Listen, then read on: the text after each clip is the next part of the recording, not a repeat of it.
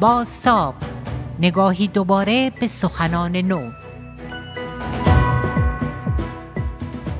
برگزاری نشست سالانه تغییرات اقلیمی بدون حضور رؤسای جمهور آمریکا، چین و جمهوری اسلامی.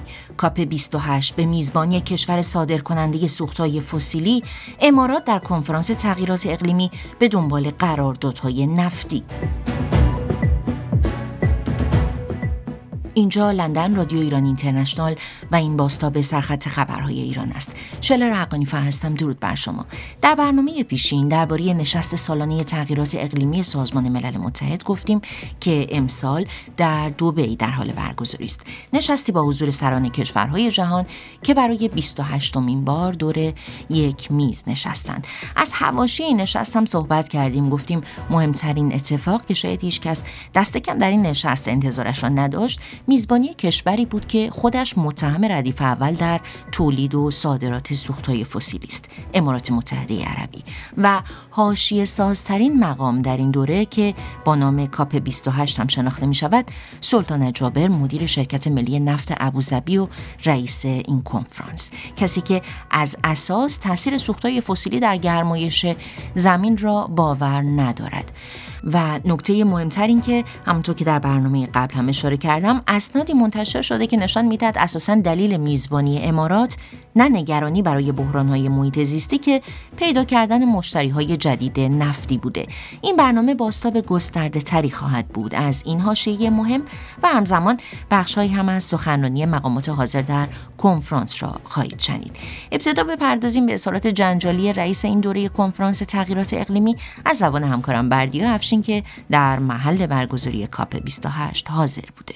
قرار بود این نشست یک نشست متفاوت باشه یک نشست ساختار شکنانه. البته این حرفای رئیس کاپ 28 و او گفته بود که باید در پایان نشست اقلیمی سازمان ملل متحد در دبی نتایج غیر منتظره رو شاهد بود. ولی باید گفتش که درسته که این نشست بزرگترین نشست اقلیمی سازمان ملل که تاریخ برگزاریش طی سه دهه بوده اما میشه گفتش که این نشست یکی از جنجالی ترین ها هم بوده. جنجال هایی که از قبل از آغاز نشست آغاز شد و تا به روز پنجم هم کشیده شده. جنجال هایی بر سر رئیس خود نشست جابر از سلطان. یک سیاستمدار امارات متحده عربی و رئیس شرکت دولتی نفت نفت و گاز امارات متحده عربی. حرفایی که از او درس پیدا کرده خیلی اون رو علم ستیز خوندن و نافی روح این نشست که تلاش می‌کنه برای گذار از دوران استفاده از سوخت های فسیلی و خیلی از جوامع متخصص براشفته شدن طی 48 ساعت گذشته خواستار استعفای او شدند اما در روز پنجم او در کنفرانس خبری به شکل غیر منتظره در جواب به یکی از خبرنگاران گفتش که اصلا علم ستیز نیست و حرفای او بد برداشت شده و باور داره که گذار از سوختهای فسیلی کاهش تدریجیشون و کنار گذاشتن تدریجیشون اجتناب ناپذیره. اما یادآوری کنم. او حرفها رو در مقابل مری رابینسون زده بود در یک نشست ویدیویی. مری رابینسون اولین زن رئیس جمهور ایرلند و خیلی حرفایی که جابر سلطان زده بود رو گستاخی علیه یک زن بر برداشت کردن. توضیحات بعدی افشین رو شنیدید. البته انتقادها به او صرفا بابت این اظهار نظرش نبوده. از همون روزی که اعلام شد رئیس شرکت ملی نفت ابوظبی قرار است ریاست این نشست را بر عهده داشته باشد صدای فعالان حوزه محیط زیست درآمد. اما بعد از جنجالی شدن این اظهار نظر او در سخنرانی دیگری از آنچه گفته بود دفاع کرد. جابر تاکید کرده به علم احترام می‌گذارد اما حرفهایش به درستی تعبیر و ترجمه نشده و این جنجال را در راستای تخریب خودش دانسته. امید شکری کارشناس نفت و انرژی می‌گوید جابر نگران است چون اقتصاد کشورش بر فروش سوختهای فسیلی بنا شده. امارات یکی از کشورهای عمده تولید کننده نفت هستش که در حال حاضر رتبه خودش رو در اوپک حفظ کرده و در عین زمان هم سعی کرده که در بخش انرژی های تجدیدپذیر و پروسه گذار انرژی نقش مهمی ایفا بکنه. صحبت های امروز رئیس شرکت نفت ابوظبی نشان داد که نه تنها امارات بلکه همه کشورهای عمده تولید کننده نفت که اقتصادشون وابسته به صادرات نفت هستش از آینده صادرات نفت بین دارن و سعی می‌کنن که در کوتاه‌ترین مدت با افزایش حجم تولید نفت خودشون بتونن نفت بیشتری روانی بازار بکنن که بتونن درآمد ارزی بیشتری داشته باشن تا برنامه های توسعه بلند مدت خودشون رو مثل برنامه بیسی عربستان و یا برنامه توسعه قطر و یا امارات بتونن اون عملیات بکنن.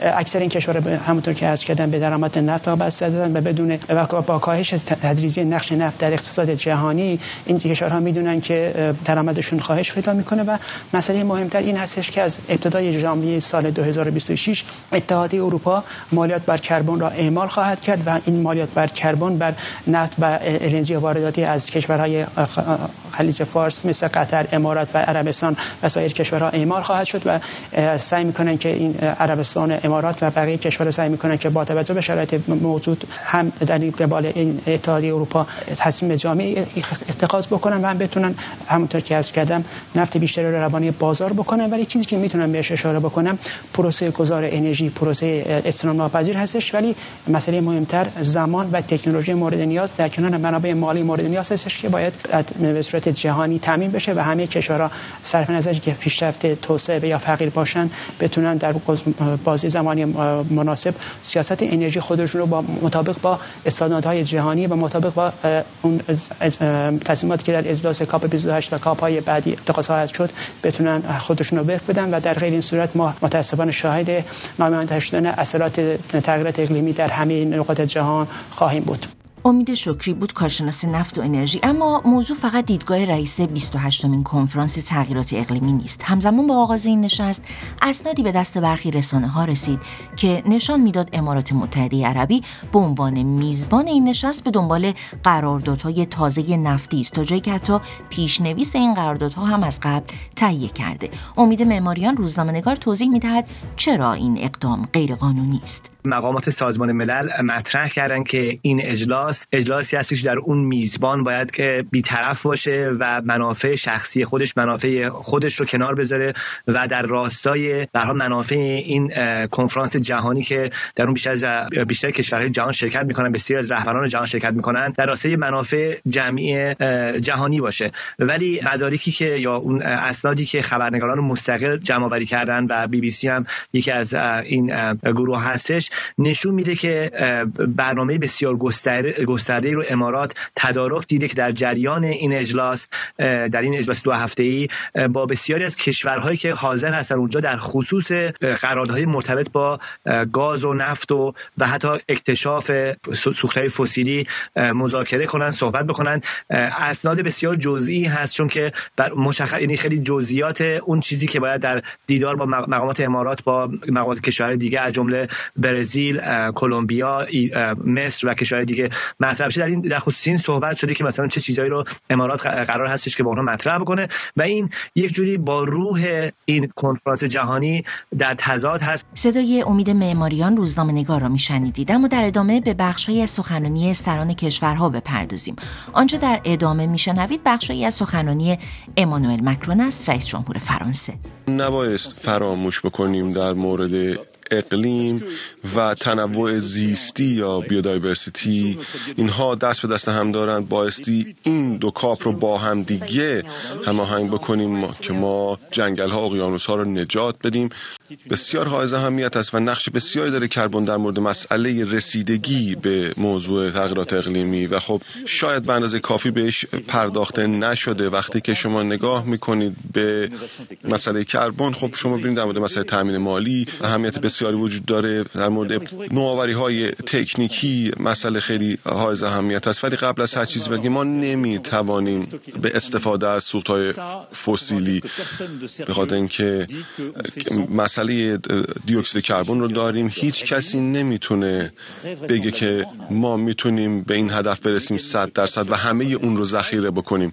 ولی ذخیره دیوکسید کربن نبایستی کاهش بده سرعت و میزان تلاش های ما رو در حوزه سوختهای فسیلی یکی از مباحثی که در این کنفرانس مطرح شده و در نگاه اول شاید چندان ارتباطی با بحرانهای محیط زیست ندارد موضوع زنان و افزایش نابرابری های جنسیتی است. مریم رحمتی همکارم در حاشیه این نشست فرصتی پیدا کرد تا با نخست وزیر استونی در همین رابطه گفتگو کند. ما انتظار داریم این اجلاس تغییرات اقلیمی به توافقاتی دست پیدا کنه که بتونیم اونا رو اجرا بکنیم. ما مذاکرات زیادی داشتیم اما نیاز به اقدام هم داریم و این مهمه. تا اونجا که به نقش زنان مربوط میشه مشخصه که زنان بار بزرگتر این تغییرات اقلیمی رو به دوش می‌کشن. چون اونا با مسائل داخلی کشوراشون هم دست و پنجه نرم می‌کنن و به همین دلیل این امر به شدت رو اونا تاثیر می‌ذاره. همچنین مشکل مهاجرت هم وجود داره. چون اگه نمی‌تونین دیگه در جایی که زندگی می‌کنین ادامه حیات بدین و مجبور باشین نقل مکان کنین این برای زنای دارای فرزند خیلی سختتر خواهد بود. بنابراین مسائل مربوط به تغییرات آب و هوایی واقعا به مسائل جنسیتی هم مرتبطه.